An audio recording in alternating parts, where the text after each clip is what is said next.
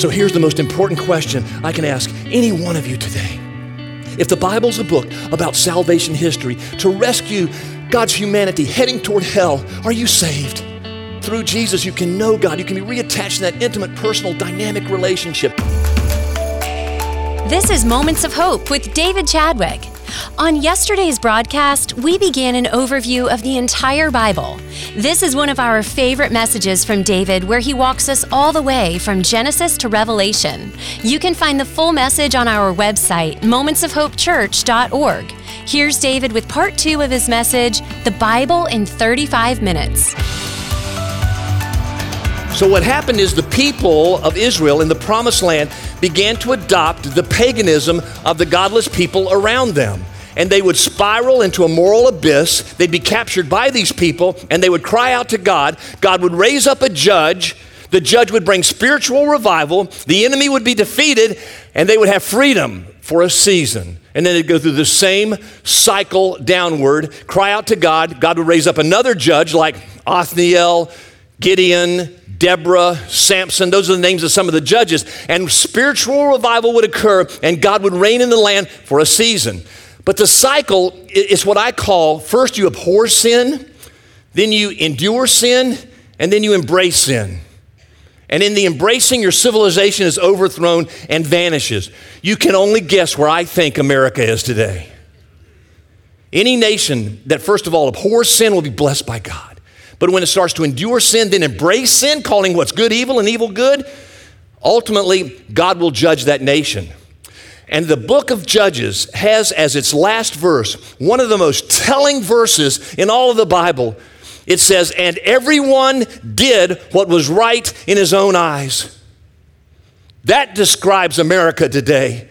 Everyone sets their own values. Everyone decides what they think is good and evil. Everyone eats of the fruit of that tree continually. And God's judgment will come upon a land that does that.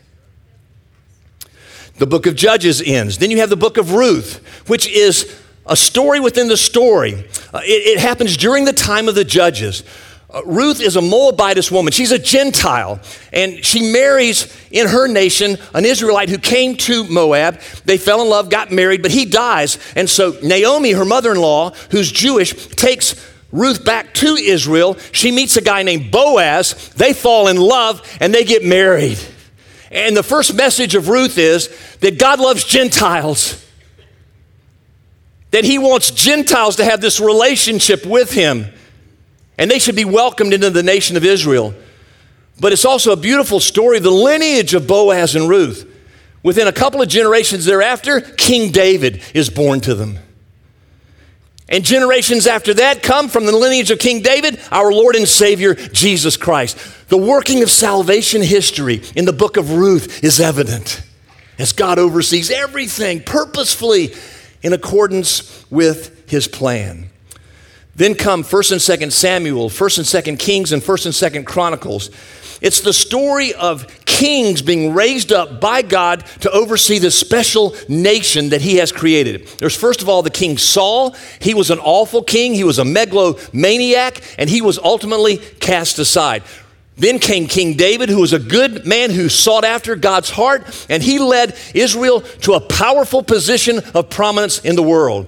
Then he passed the baton off, off to Solomon after his death, and Solomon continued in a glorious state. Israel reached a zenith of power and prestige like never before, although Solomon began to sow the seeds of paganism in his life and in the country as he intermarried with pagan people's wives and daughters for his own selfish benefit. Now, when Solomon died, there was a wrestling match for the soul of Israel. And the problem was caused by a fissure that went deep underneath the foundations of Israel, traced back to Saul and David. The 10 tribes in the northern kingdom basically felt David stole the kingship from Saul. So they didn't want anyone in the lineage of David overseeing them. Two tribes in the south, Judah and Benjamin, wanted to follow in the Davidic realm. So there was a split after Solomon's death the northern and the southern kingdoms Now, you need to re- remember Deuteronomy 28 and 29, which was also echoed in Leviticus, by the way, of God saying, If you obey my laws, I'll bless you. If you disobey them, I'll curse you. And if you keep disobeying them, ultimately I'll bring a nation upon you to take you away. Well, the northern kingdom did not have one good or godly king, not one. And when the kingdom divided in the 10th century, within 200 years, the northern kingdom went from abhor, endure, embrace to ultimately God's judgment. In 722 BC, the Assyrian nation, the most powerful nation on the face of the earth at that time, came and conquered the 10 tribes and took them away.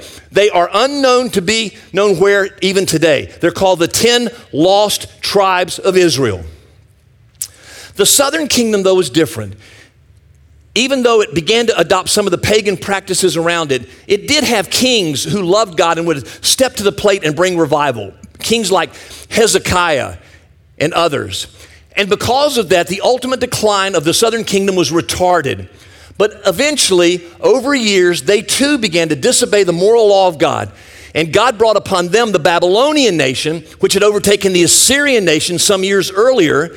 And the Babylonians were used by God to take the southern kingdom into what's called the Babylonian captivity in 586 BC. And the people are now in the captivity at the end of Second Chronicles and Second Kings. Now, people ask the question, what's the difference between First and Second Kings and First and Second Chronicles? Here's basically the answer. First and Second Kings gives the historical account of what happened. First and Second Chronicle gives God's view of what happened. So you see a lot of in spiritual interpretations that are a part of the historical analysis of First and Second Kings given through First and Second Chronicles. And then as the people are in captivity, you have the historical book of Ezra which is the return of a certain number of people in the captivity in Babylon, which had now been overtaken by the Persians in 460 BC. And Ezra, with his people, came back and introduced temple worship as God intended it to be. Then you have Nehemiah as another historical book. In 430 BC, he returns from the Persians back to the promised land and he rebuilds the walls around Jerusalem. And then finally, Esther, an historical book, is a wonderful story of a woman who loved God with all her heart, soul, mind, and might, and was used mightily by him in the Persian Empire to help save her people who were sought to be eradicated in genocide by a man named Haman. She learned of the scheme and was able to thwart it. Now, isn't it interesting that the Jews, God's chosen, are still hated by the evil one today? And there have been repeated attempts throughout history to eliminate them from the face of the earth. You have Haman here in Esther, you have Herod in the time of Jesus, and you have Hitler some decades ago. Haman, Herod, and Hitler. Where are they all now? Hell, I'm convinced. So Esther ends and the historical books end. Then there's a larger parenthesis in what's called the wisdom literature. The wisdom literature addressed several different areas, mostly about practical living. The book of Job is answering the most often asked question that people ask me, probably you too. If God is good, why is there suffering? So Job deals with that. Psalms is Israel's worship book. It deals with struggles of the heart, declarations of faith and hope. Uh, it deals with prophecies about the coming Messiah. Uh, but you need to remember that the Psalms, from Israel's perspective, were always sung, not read. They were what they had every week in their hymn book that they used to sing praises to God. The book of Proverbs addresses the two areas of wisdom and knowledge. The author is primarily Solomon, and he's trying to give us insights into those key areas. Wisdom being what is God's truth, knowledge being the practical application of that truth in our lives. Ecclesiastes is a book pointing out by Solomon the meaninglessness of life without God. It is a book that most often points to what I think is going on in America today. Song of Solomon is a love story and can be interpreted in three different ways. It's a love book about either a husband and a wife individually, Israel and God, a nation, or Jesus and his church. All three are valid interpretations of the text. All three can be rightful understandings of the book of Song of Solomon. That's the wisdom literature. Then it moves to the prophets in the Bible. Now, who were the prophets? They were men called by God to address national problems in different nations and warning them Exclamation mark that if they continue down the path they're going, God will judge them. So you have to the Assyrian nation, Jonah and Nahum speaking God's judgment against them. To the nation of Edom, which was a neighbor of Israel, an absolute nuisance continually in Israel's life, a thorn in their flesh, God sending Obadiah to warn them. To the northern kingdom, he sends two prophets, Hosea and Amos. And to the southern kingdom, and those in the captivity are the rest of the prophets in the Old Testament over and over again, saying to the people, Don't you remember Deuteronomy? Don't you remember Leviticus? If you continue down this path of disobedience, God will judge you, and ultimately, He'll bring a nation upon you and take you into the captivity. That's what the prophets are saying over and over again. Now, what's the difference between what's called the major and the minor prophets? One group of prophets aren't more important than the other. The major prophets have to do with the length of the book. So Daniel through, um, excuse me, Isaiah through Daniel are the major prophets because of the length of the book. Then the minor prophets are Hosea through Malachi because of the length of the book. And the last book, Malachi, written somewhere around 410 BC, shows Israel in a very pagan state. And Malachi ends, and there's no communication from God for 400 years. Between Malachi and the New Testament is 400 years of silence. It's called the intertestamental time period until God finally speaks. And how does He speak?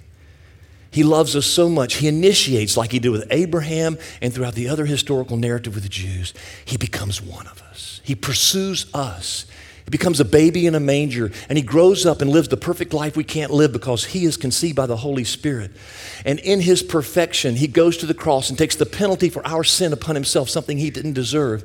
And then he gives us the reality of the forgiveness of our sins, something we don't deserve, so that we can be reconnected to God in spiritual life. The spiritual death problem of Genesis 3 is now overcome. We're reattached to God. We now, through Jesus, can have an intimate, personal, dynamic living relationship with the God of the universe. And also, physical death solved.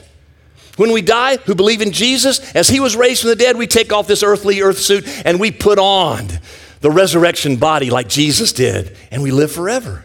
So, physical death is solved by this Jesus who came, lived, died, and was raised from the dead we have the gospel accounts of this. The word gospel means the good news, the good news that we've been forgiven of our sins. There's the gospel of Matthew, who wrote to the Jews. There's the gospel of Mark, who wrote to the Romans. There's the gospel of Luke, who wrote to the Greeks. There's the gospel of John, who wrote to everybody in all of the world. And these authors of these books were either someone who walked with Jesus or an associate of someone who walked with Jesus and who had seen the resurrected Lord. Those were the three criteria in the early church for deciding which books were authentic or or not. And then we have Jesus raised from the dead, ascended into heaven, and then his spirit is poured out upon his church. And that's the book of Acts. The way to divide the book of Acts is Acts 1 8. Jesus said, And you shall be my witnesses, first of all in Jerusalem and Judea, to Samaria, and then to the ends of the earth. And interestingly, by the way, this is so cool. In Acts, the second chapter, when the Holy Spirit comes down upon the people in Jerusalem, they're gathered from all over the world, every ethnic tribe possible, and they are filled with the Holy Spirit when they believe in Jesus. So, what happened with Babel in Genesis 11, God in salvation history reclaims in Acts 2. As people were scattered, God brings them back together through Jesus. That's the intention of the church, to come together as one.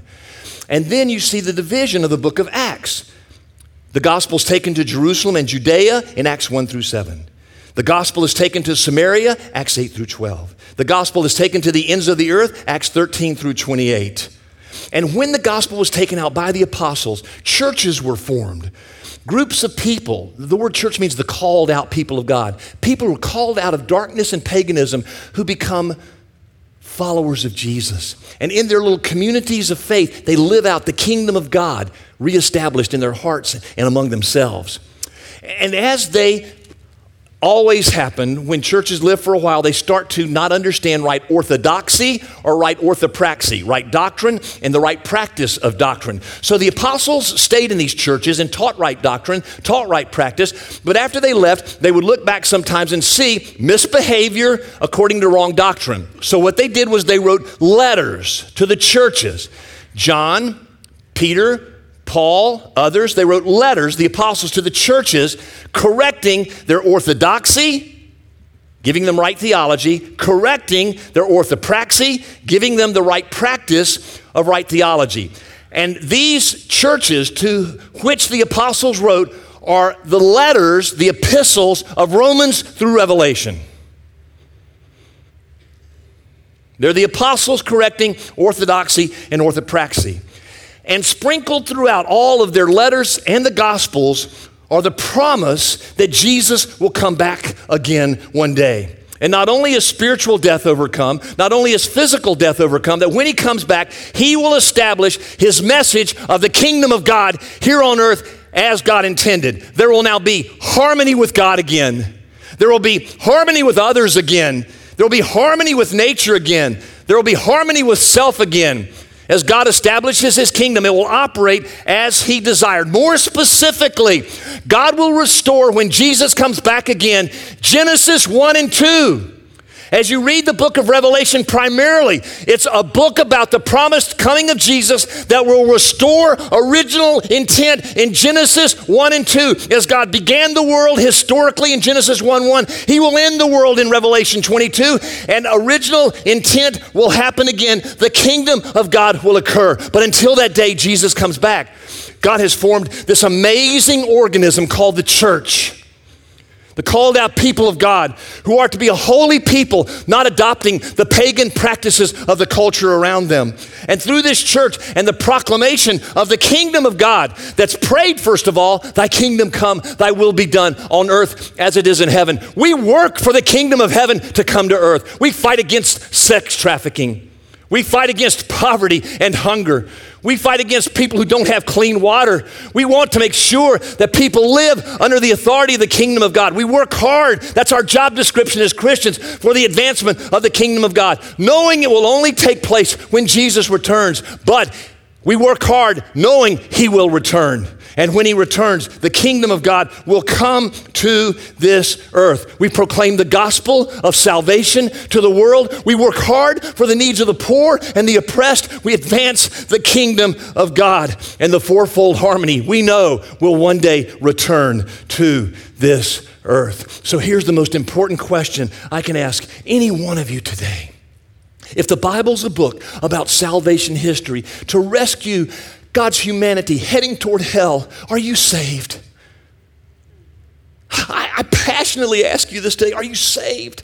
Do you know God through Jesus Christ and the forgiveness of your sins? If you don't, you're not saved, and your trajectory is heading eternally to be without Him.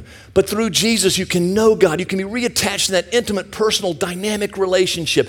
That's why He came. Listen, use this and anytime you're reading a Bible section, you need to look at the text in its context. And so you'll know the context of the text, and it'll be able to answer a lot of questions for you. So use this for the rest of your life. This is the skeleton of the Bible. Now you need to put flesh on the bones for the rest of your life. Okay? Unwrap the book. You're listening to Moments of Hope with David Chadwick. Coming up, David joins me in the studio in a compelling conversation about resolving conflict in our personal relationships. We'll be right back. Hi, I'm Tony Marciano, President and CEO of Charlotte Rescue Mission. Let me ask you a question. What do you do when you stand at the intersection of homelessness and addiction? Let me put you in that person's shoes for just a second. What is it that you really need? You've probably been one of the individuals who stood at the end of the interstate ramp, holding a sign that said, Hungry, will work for food. But you never used the money for food. You bought booze and drugs with it. And most likely, you hate your life. Your addiction has stolen every aspect of hope. You want to be part of the fabric of society, but every morning your addiction screams and you surrender to it. There is one thing you do need, and that is transformation. The place to go is Charlotte Rescue Mission. Charlotte Rescue Mission works from the inside out to address the root cause of someone at the crossroads of addiction and homelessness. The Rescue Mission provides free, Christian, residential, high quality substance abuse recovery programs to members of our community who otherwise would not be able to afford such services. With a passion for holistic transformation and a love for Christ, the Mission's 120 day program has transformed the lives of thousands of men and women in our community. Charlotte Rescue Mission is grateful for the financial partnership of Moments of Hope Church.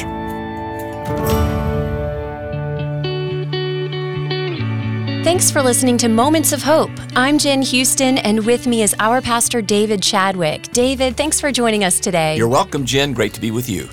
In this morning's Moment of Hope, you wrote about resolving conflict in our personal relationships. And this sounds like practical advice that all of us could use. Yeah, it's Relationships 101 here Yeah. uh, because we live in community together. God made us to be interdependent with one another. It's not good for man to be alone, God said in the original creation narrative. So, since we're going to live with one another, since we're going to be living in community closely with one another, and since we're all fallen, selfish people at some level or another, we're going to bump into each other. We are going to have conflict. It is a natural part of our existence. So, when, not if, we have conflict with other people, what should we do? What should be our first inclination to do. And I think that's immediately go to that person, speak to that person face to face, and try to resolve the conflict ASAP. Scripture clearly teaches it. In fact, it's directly from the lips of Jesus himself. In Matthew 18 15, if your brother or sister sins, go and point out their fault just between the two of you. Hmm. Jen, may I say that again? Just between the two of you. So when the Prince of Peace tells us specifically how to handle conflict, I think it's something all of us should take deeply to heart. Jesus wants us to address the conflict head on. Have some courage, folks. Mm-hmm. He's teaching us how to prevent gossip from ever starting. Go to the person not to someone else to talk about that person. Go to the person. That includes writing a text. Go to the person. Not email. Go to the person. Don't do anything else except go to that person immediately. Don't hold it inside yourself. That will only lead to more and more bitterness. Say what you need to say, but do it face to face. Now, of course, examine your own heart before you go. Look at any pride or arrogance or defensiveness you may have. Rid yourself of that. But after you do so, Go to the person. And remember, if it's something that can be easily forgiven, you do have the option of simply stepping over the offense. Hmm. That is something that's good that can be done. Learning to forgive and forget preserves friendships and keeps them on solid grounds. But if you can't let it go, Go ahead and face the conflict. Go straight to that person. It's what Jesus commanded, and He alone is the Lord of the universe. Plus, He wants us to live in love in community with one another. This is so good and so practical, even for people who aren't believers. It's almost like a secret key to success. And my husband is the head of HR, senior vice president of HR at his company. And he tells people to do this all the time. Have you gone to the person yet before involving HR? And most often, conflicts are resolved if Oh, they that- go to the person. That's a great point, Jen, because we often forget that God's truth is God's truth. Mm-hmm. And, and it's applicable not only for believers, but also for unbelievers because it's just true. And if you can go to that person and resolve the conflict immediately, you've solved a multitude of problems, not the least of which is gossiping to other people and causing the problem to go outward and the infection to increase even more so among others. this is such great encouragement for us today. Thank you so much, David. Thank you, Jen. And if any of you would like to receive a written moment of hope from me daily at 7 a.m., go to momentsofhopechurch.org. You can subscribe there free of charge from my heart to yours, just simply to begin your day with a moment of hope. This has been Moments of Hope with David Chadwick, Senior Pastor of Moments of Hope Church. We'd love to have you join us for worship this Sunday morning. We meet at Providence Day School, located at 5800 Sardis Road in South Charlotte, at 10 a.m. You can find more information on our website, momentsofhopechurch.org. And while you're online, be sure to sign up for David's daily Moments of Hope, delivered every morning to your inbox. And also, check out David's Hopecast. They're both free and available at momentsofhopechurch.org. For David and the entire Moments of Hope Church staff, this is Jen Houston asking you to pray for unity in our nation.